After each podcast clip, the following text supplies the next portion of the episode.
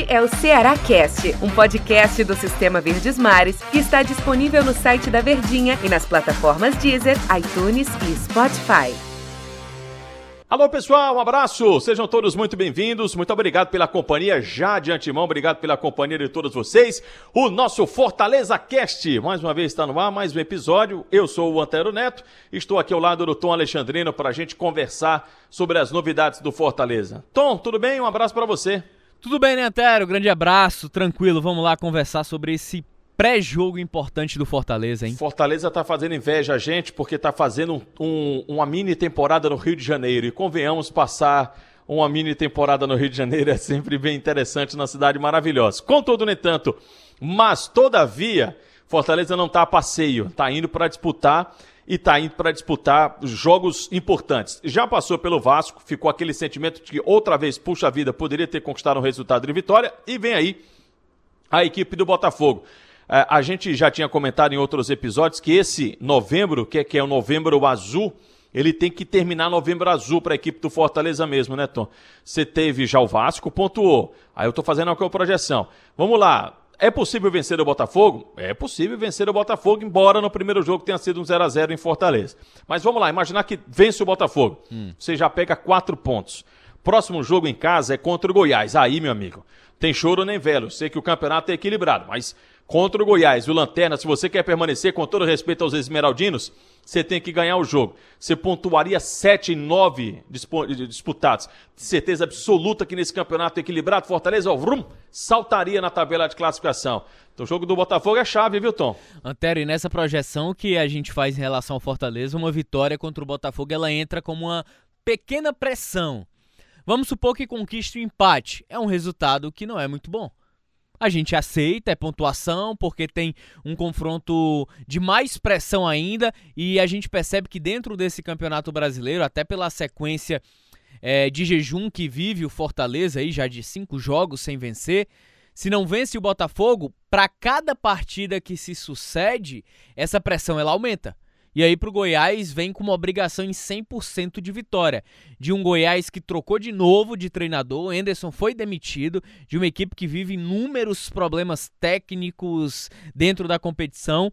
É um candidato fortíssimo, fortíssimo a ser o primeiro rebaixado na competição. Então o Fortaleza ele tem talvez um pouco de frustração por não ter sido eficiente contra o Vasco, diante de um Botafogo que é o meu modo de ver é uma equipe que cede ainda mais espaços diferente do Vasco, que joga ali numa linha de três zagueiros, então dificulta em alguns momentos ali a movimentação no ataque, mas é uma equipe que precisa da vitória.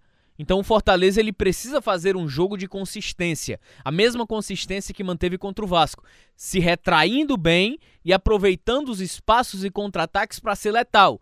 Só que o Botafogo está mais desesperado ainda. É o vice-lanterna da competição precisa da vitória. Então vai buscar esse ataque e da maneira como joga o Fortaleza jogou. E eu acho que esse ponto ele é ideal. Por quê?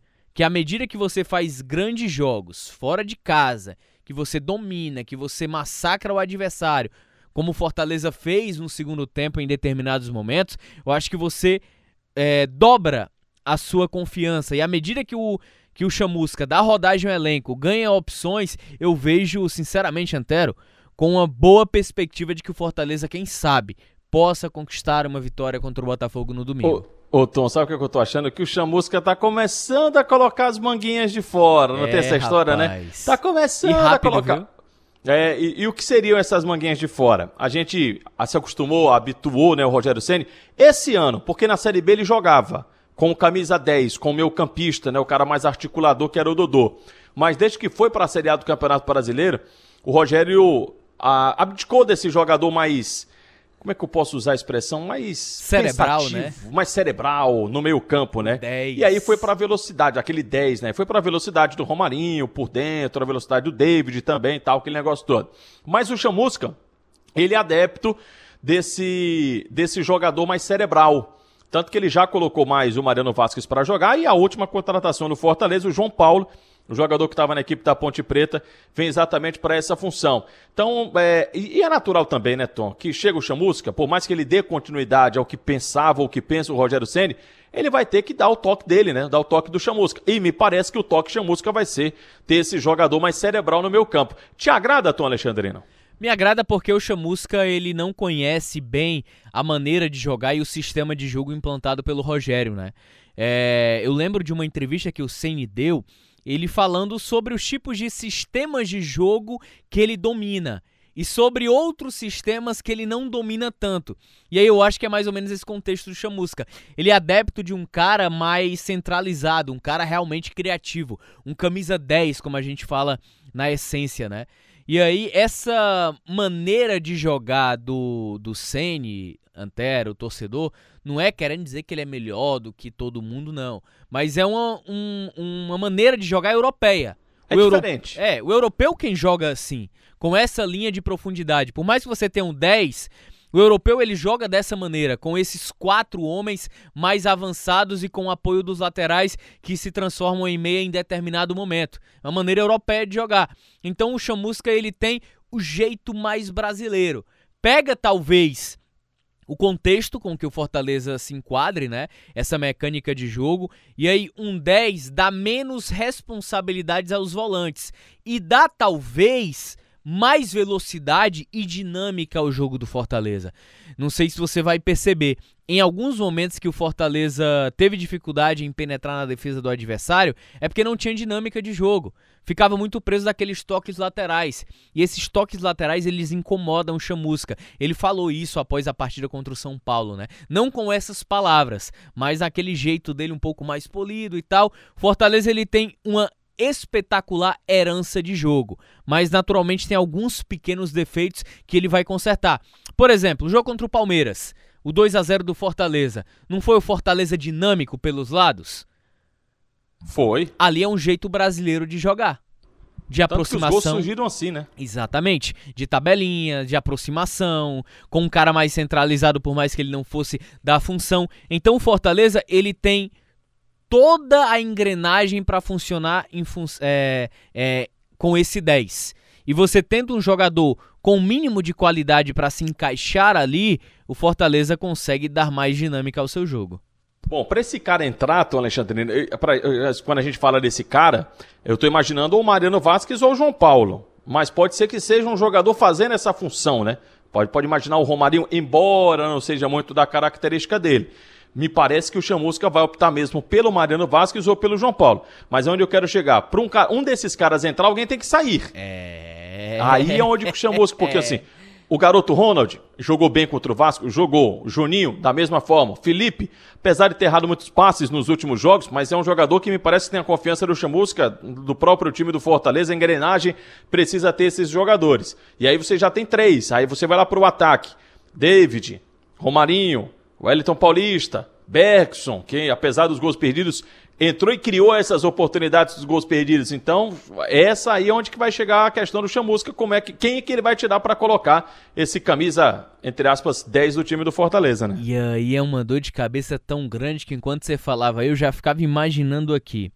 Eu gosto demais, me agrada muito essa formação com Bergson e David mais na frente.